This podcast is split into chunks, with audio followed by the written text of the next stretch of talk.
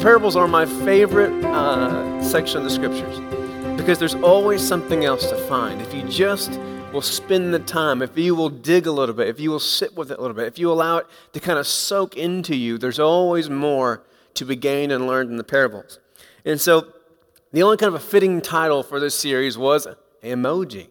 So, welcome to the Mind Blown Emoji series. And this is just about the parables. What are the parables? What do they teach us? And um, as I've been saying, the parables are where all the, the good stuff is, where Jesus, the, the ultimate teacher, is taking all of the knowledge and teaching of the Old Testament scriptures, of all of the wisdom, all the prophecy, all of the history, all of the narrative. He's taking all of it and he's using this as his backdrop and he's creating new stories from old stories.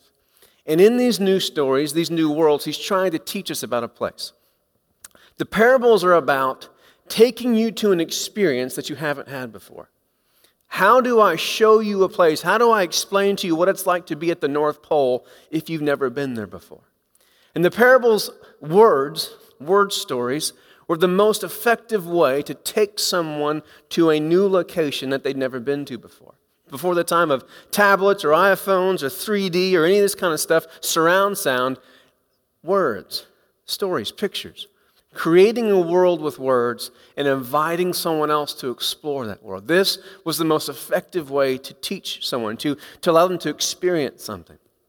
And so with the parables, we've been learning that the best way to read a parable is to say this What if, or imagine a place where, and you begin to read. The idea is to create a picture and to step inside of it, to explore it.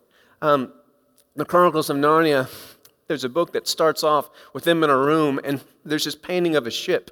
And as they're talking, all of a sudden they begin to hear lightning and thunder, and they begin to see the waves on the picture begin to move. And all of a sudden, the water comes out of the picture and begins to flow into the room, and they end up being swallowed into this picture, to this other world. This is what the parables are meant to do. The parables are meant to be experienced in order to be understood. If you want to read them just kind of um, on the surface level, you won't understand them enough. The trickiest parables are the ones that seem as if they're the most simple. The ones where Jesus even gives you an answer. Well, this is what this parable is about. Those are the trickiest ones because there's always something else he's at work doing. One of the things about the parables, which is very important to understand, is it's always important to, to notice where it's arranged, meaning what comes before the parable, what comes after the parable. So, the parable that we have today, the unforgiving servant, what's interesting about this is this is not a standalone story. This, this parable, this world is being crafted for us in connection with other things. And so the pretext starts with the parable of the lost sheep. Have you guys ever heard the parable of the lost sheep? I taught it like, I think like two, three years ago. The idea is this, right? There's 99 sheep who are here, and there's the one that's over there. What happens? The shepherd goes and gets the, the one, right? And he brings the one back, okay? and he takes that parable and he talks, and then he, depending on the gospel you're reading, he goes on, he talks about other parables like it. He talks about the lost coin and talks about basically this idea that even though 99 coins are worth more than one coin, the way that this person, this God, cares about the one coin is when it rolls off, he's going to leave the 99 and go get the one. Even though it's smarter to protect the 99 sheep you have, the way he cares about the one, he's going to abandon in this pursuit that to anyone else who knows what is wise or smart, this is not a wise choice to leave the 99. But there's something that he's showing us about who God is. And so what's, we're curious about this. It starts with the parable of the 99 and the 1. And then it goes on to this little this phrase about the, the Matthew 18 method. Have you guys ever heard of the Matthew 18 method? Anybody? It's very popular. No one knows about it. Awesome. Terrific. It's the idea of how we handle offense in the church. Okay? So if someone wrongs you, right, you go to them and you share it. And then if they will not acknowledge it and kind of work through it, you go to a brother. You bring the brother back as a witness, and then you try to establish wrong. And that doesn't work. You take them before the church. Who has an issue with someone in the room? Here's the stage. Come on up. And we're going to talk about it. And if they won't acknowledge it, we will treat them the way that we treat a Gentile or a tax collector, called the Matthew 18 method, right? Pretty awesome. If you break down the Matthew 18 method, there's basically three strikes, okay? If Arnie has wronged me. It's okay, family. If he has wronged me, basically he's got three strikes. I go to him, I bring people with me to him, and then I drag him up on the stage. He's got three chances. Three strikes, and then what? Out, right? This is the idea of the Matthew 18 method. Now, so we have the sheep, the Matthew 18, three strikes, and then we have the question of Peter. So, how does this parable start? Do you guys remember? I mean, we just read it five minutes ago. It starts with Peter. He says this He says to Jesus, Look, Lord, how many times should I forgive my brother or sister who sins against me? Should I forgive as many as seven times? Hmm. Of course, what's the answer of Jesus? Come on. 77. Does he actually mean 77? Okay. It's impractical to write down 77 times. Okay, okay. It, you're at 71, friend. You've only got six more. Try me again. I'll drag you on the stage again. How many times can I drag my brother on the stage before he doesn't get to come back again, right? And so we had this building from the sheep to the three strikes to the seven strikes to the 77 strikes, and then we get this parable about forgiveness. I want you to understand something about Jesus. Jesus is always putting things out there to see how his listeners respond. Do they understand what I'm saying? Peter, who am I? he does this so many times. Who do they say that I am? He's testing the waters. Are you getting what I'm putting out there? Are you, are you understanding me? So, for example, with the Matthew 18 method, at the end he says, three strikes. After three strikes, we treat them just like we do the Gentiles and the tax collectors. What does that mean? We what? We boot them, right? Because tax collectors are sinners, right? And the Gentiles are not part of us. They're outsiders, correct? You guys are all like, I don't trust you. It's okay. Here's the trick, right? How does Jesus treat tax collectors? Yeah. He makes them disciples. He makes them part of the 12, doesn't he? So he throws us out there and they go, Oh, I'm not touching that. So, because Peter's not going to touch that because it's hot, he's going to drop it. He's going to ask another question. I'm not going to touch that, Jesus, so I'm going to ask you this question. So, how many times do I forgive someone? Because I'm not playing with what you just said about tax collectors. Forget that. So, let's get down to the actual brass tacks, Jesus. That all sounded really great. 99 to 1, that's terrific. Yeah, this whole process terrific. The tax collectors, yeah, I love them too. But if Arnie is a jerk, how many strikes? 77. 77. Knowing that Peter probably is going to be okay with 77. Okay, I'll take 77. Done. Because I don't know like what else he's going to say after that. He goes somewhere else and he, he shares this story.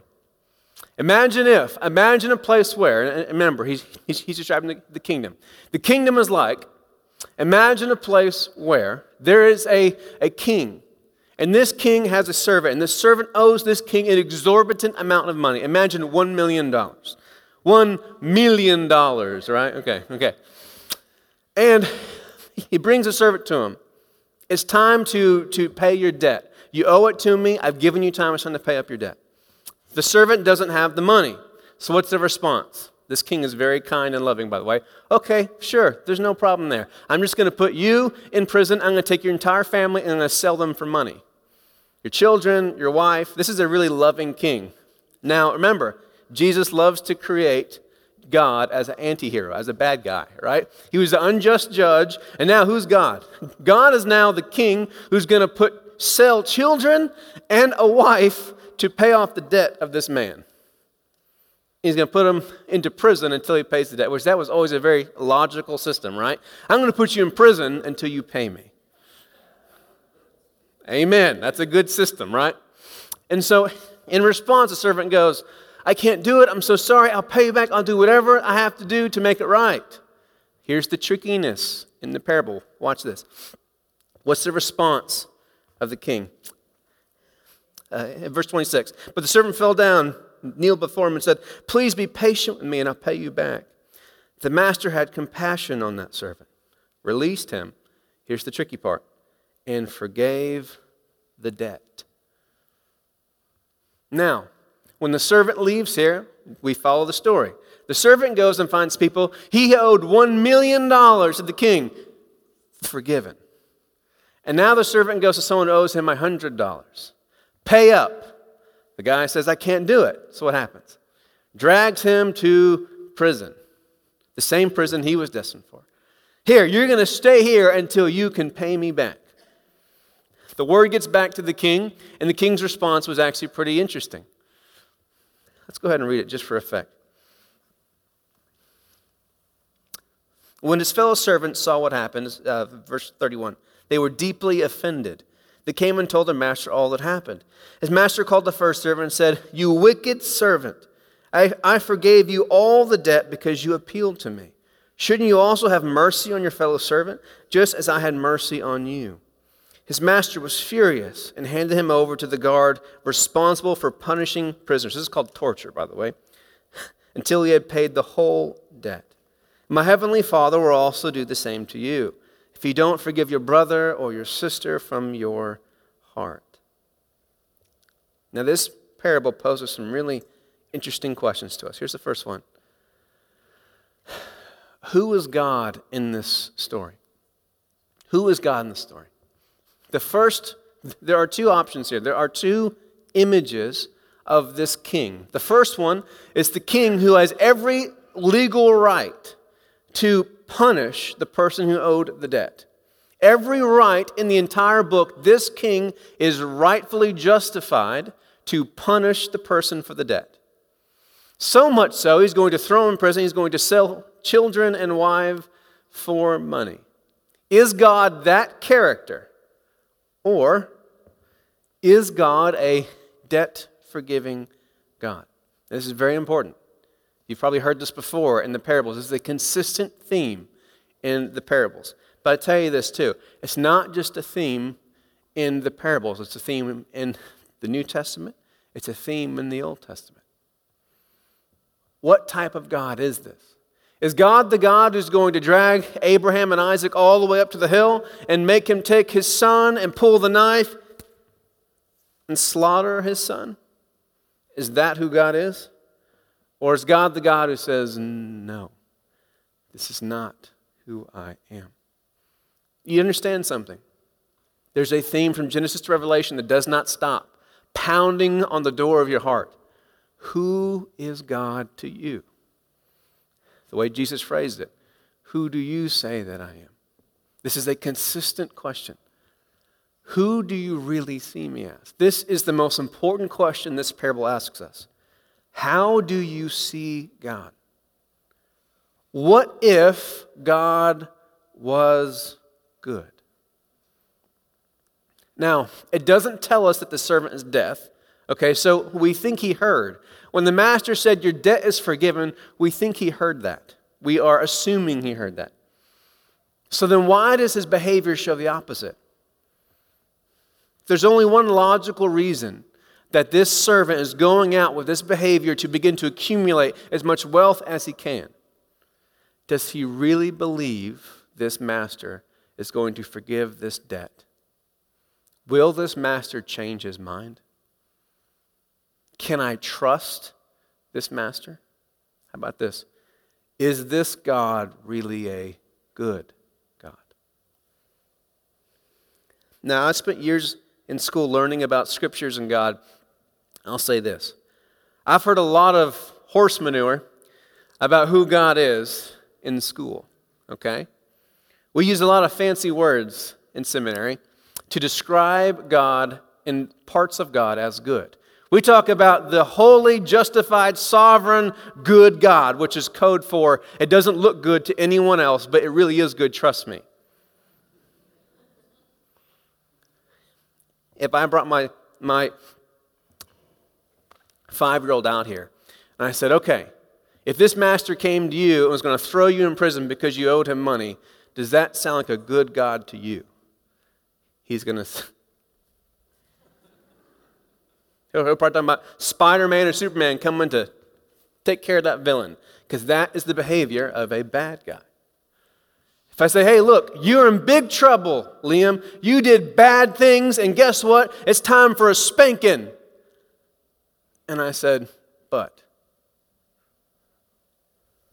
I'll forgive you. Is he going to say that is bad behavior? Is he going to say, hmm. There are moments with my kids where I will have a moment of mercy. okay, I forgive you. And then they'll always push it. You, you know what I'm talking about? Like on the way out the door, they like hit each other. Will dad change his mind? He said that it's all good. I forgive you. But how long will that last? Is God really good or is God bad? Who is God? This is the fundamental question of the parable, but you don't realize this. This is the question God is asking your heart your entire life. Do you think I'm good? Am I a good God? This is the most difficult question for most of the answer. I'm not talking about like your mental answer. Yes, God is good and loving. He's kind and just and blah blah blah all that. I don't I, yeah. I'm not interested in that.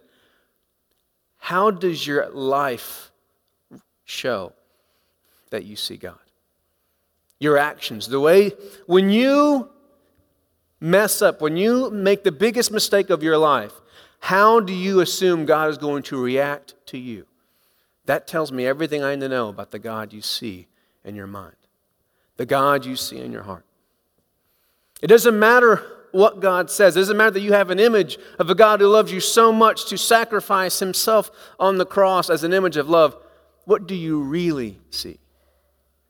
What do you really see? And here's what's going to show who you see God as. How do you live your life? See, this servant heard the words of the master Your debt is forgiven. But what the servant really heard, I'm going to throw you in prison. I'm going to sell your wife and your children to pay your debt. That's what the servant really heard. I'm not sure if you guys have kids or grandkids or friends have kids. Kids are really good at locking in on the first thing that hits them. So, with Liam, I love Liam. If I say, Liam, gonna whoop your butt, he's going to run as fast as he can. If I chase him to the house saying, I love you, here's candy, here's ice cream, he's not hearing a word of it. Come on. He thinks I'm lying. Because the first words are the ones he's going to remember. I want you to get this. I want you to hear this. To the hearers of Jesus, the people who are listening to the parable, the first word about who God is that they had ever heard was not, God is good. The first thing they'd ever heard about this God, the first thing you have ever heard about your God was not, God is good. I want you just to let that sink in. If your first memory of your parent was them spanking you, I don't care how many explanations, I do this because I love you, I'm teaching you a lesson, I don't care what you try to do, you're never going to unwrite that image of who that parent is. There's always going to be a distrust, there's always going to be a sneaking suspicion. When they come for the hug, when the hand comes to, there's always going to be a pullback, a restraint. if the first word is God is good, if the first touch you ever received from God or from a parent or a person was a soft one, a loving one, a safe embrace, that is what's going to be cemented in your heart and mind about who this person is. What this parable is showing us is very clear. You don't really believe that God is good. If you did, here is how you would live. If you actually heard the words of God that said, Your debt is forgiven, this is what would shape your life.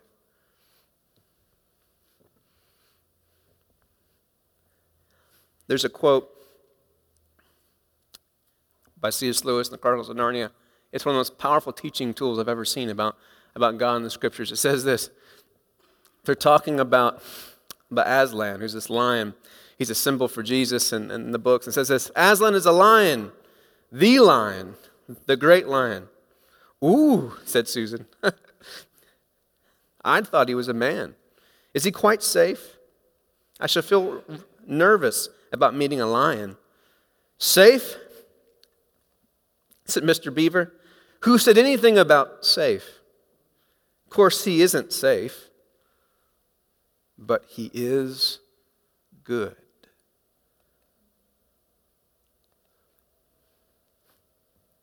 This is a God who isn't a safe God. This God can do anything he wants. He could throw you into prison or whatever prison that, that you imagine that being. He could do any form of harm to you he ever wanted to do, and you could do nothing about it. This is not a safe God, not a tame God, not a God you put in boxes. You have to approach this God on terms where you will never be safe. You will always be vulnerable around this God. The safety doesn't come in this being a powerless God or a small God or a simple God. The safety comes in that this is a good God.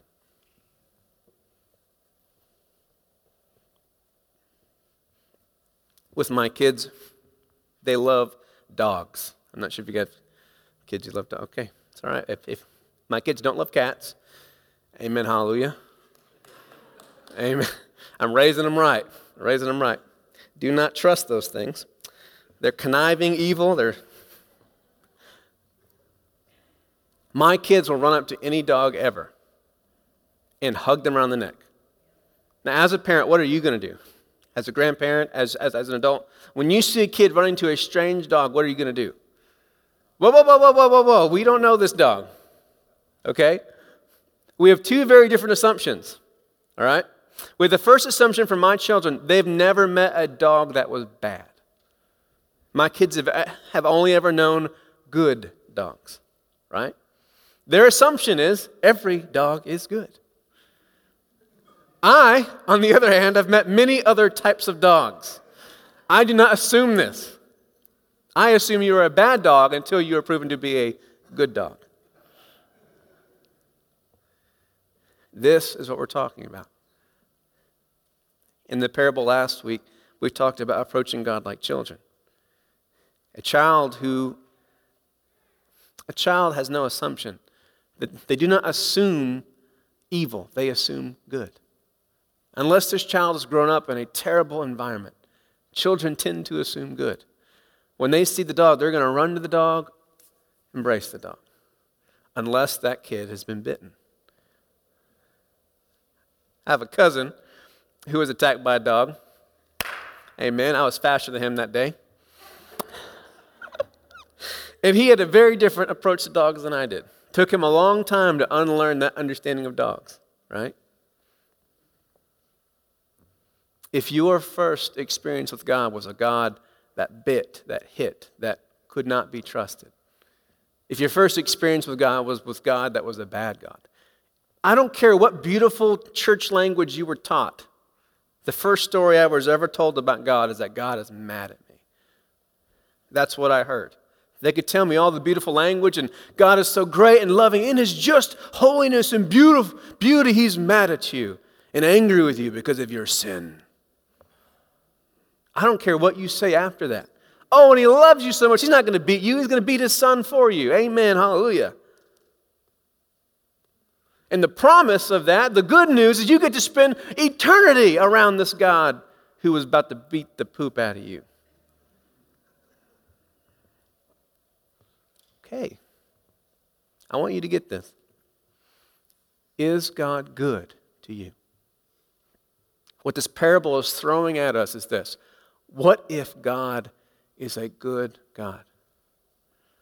What if this God had every right, every ability, all power, all control to do any kind of harm to us he ever wanted to do, but chose not to. What if this is a good God? How would this change your entire world? And the one thing it tells us is this if you believe that you have a God that is not good, or just slightly good, or just a little bit good, you're going to see who that God really is to you by the way you live your life, the way you treat the human beings around you. I never need to ask anyone about doctrine. I never need to ask anyone about scriptures or about their opinions of this or that. I never need to do any of that to, to find out who someone thinks God is. They can tell me whatever they want to about their favorite books or scriptures or I pray this many hours a day. I can tell who God is to you. I can tell if you've seen Jesus or not by the way you live your life. And you can tell the same about me. And you can tell if someone grows into the knowledge of Christ, and you can tell if someone runs from the revelation of God in Christ. If you trust that God can really be that good, because here's what all the parables are all the parables of the kingdom of heaven are these baby steps. They are preparing the world to receive a God that really is that good. Can you really accept a God that's willing to take all of the pain and the brokenness and the ugliness and the sin of the world into himself? Can you accept a God like that? Are you mature and healthy enough and whole enough as a human being to let someone forgive you? I'm not sure if you've known people like this. Most of us have a part of us. We're not very good at receiving gifts. We're not very good at receiving forgiveness or embrace. We're not very good at receiving love. Most people I know are not good at being loved. They're not good at being forgiven, being honored, being appreciated. Most of us are not good at receiving the things that we deeply want in our lives. There's a brokenness in us. The challenge of the gospel is this In your brokenness, are you going to be willing to receive everything you ever wanted from God? Are you willing to receive a God that is that good? Most of us are not. Most of us are going to respond the same way the servant did. I don't really believe that's how good this God is. I'm going to live my life as if my debt is being held over my head. And I'm going to hold the evil and the sins and the imperfection, the brokenness of everyone else around me. I'm going to make sure they know how sinful and broken and evil that they are. And I'm going to make sure that I earn forgiveness. I'm going to work my way to pay my debt myself. I'm going to stop sinning. I'm going to pray more. I'm going to learn more. I'm going to go to church more. I'm going to earn that debt freeness. I'm going to Dave Ramsey myself into heaven. I'm going to debt snowball that thing. That's what I'm going to do. I'm going to debt snowball my sins. As, as helpful as that is with your finances, it doesn't, work, it doesn't work that way in heaven. There's only one payment for debt, my, my friends the grace of God. Period. While we were still sinners, still in our debt, we hadn't figured out how to budget yet, we hadn't figured out how to save, we hadn't figured out how to pay off our debts. Well, we we're still due, it was erased. And it wasn't temporarily erased to give you time to go have a grace period to work up your wealth to pay God off. It wasn't a grace period to go get more holy. It was erased. Can you stomach that much goodness in your life? When you're surrounded by a world of brokenness and evil where there's shootings every single week, we've had shootings nonstop for seven weeks in a row. Are you able to stomach that kind of goodness? Do you have enough hope in your heart to picture a God that big and that good and that loving? Is there enough shimmer of hope in your life? Is there, any, is there enough goodness left in us to imagine a God that big, that loving, that good? Would you stand with me?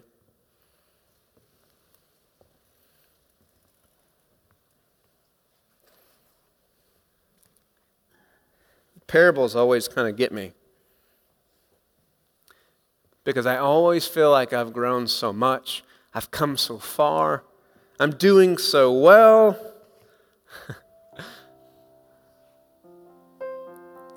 the God I serve is so loving and good and just and kind, blah, blah, blah. And then I read the parables and I go, I don't know if I can stomach that much goodness yet. I don't know in the deepest part of my heart if I really think God could be that good. And because I'm not sure if God is that good, I, I'm not ready yet to live a life like that yet. I'm not ready yet to live a life of forgiving wrongs. I'm not ready yet to live a life of receiving love and affirmation and allowing people to be in my life the way I really want them to be. I don't know if I'm that whole yet. But here is the ultimate catch in all the scriptures. If you haven't caught it, here it is for you. If there is a sin that cannot be pardoned, if there is an unforgivable sin, it's this. The only sin which cannot be pardoned is the unwillingness to pardon your brother or sister. Ah, I'll read it. My heavenly Father will also do the same to you if you don't forgive your brother or sister from your heart. I'll translate it. The only catch, the only hook in the gospel of Jesus is this you can only receive what you're willing to extend. You can be forgiven for anything if you're willing to extend forgiveness. God will meet you in any situation if you're willing to step for your brother or sister.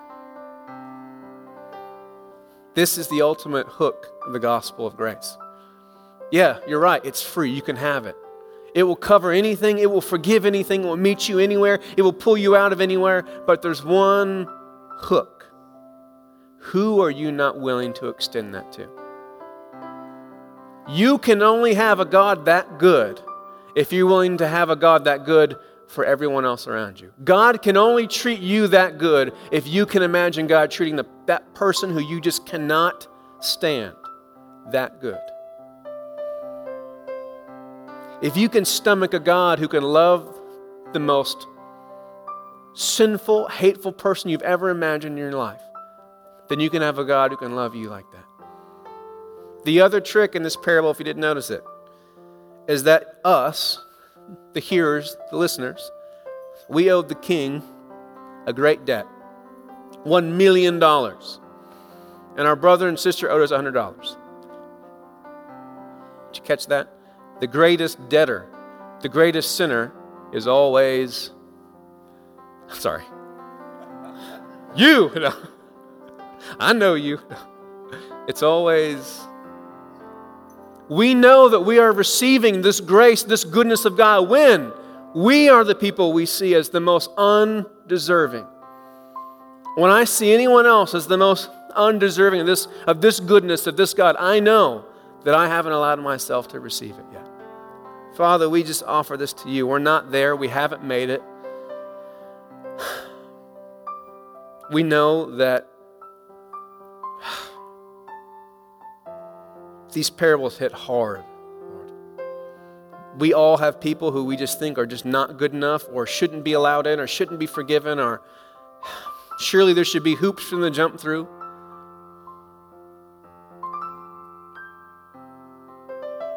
Lord, we ask that you would be at work by the Spirit of God inside of us.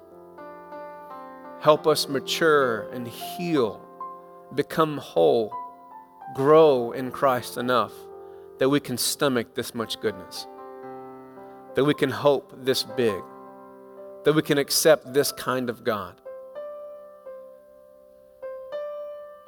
And the hardest thing in the ugly and the evil and the sin that we see in ourselves, we ask that you would even meet us in that place. Can you really love a person like me? No strings attached, no hurdles, nothing to jump through. Are you really that good? So, Father, we ask that we would be people and neighbors and parents and spouses and friends and brothers and sisters in Christ who would model and share and extend a goodness that big, a hope that bright, a God that amazing, that we would be that type of people and that type of church. In Jesus' name.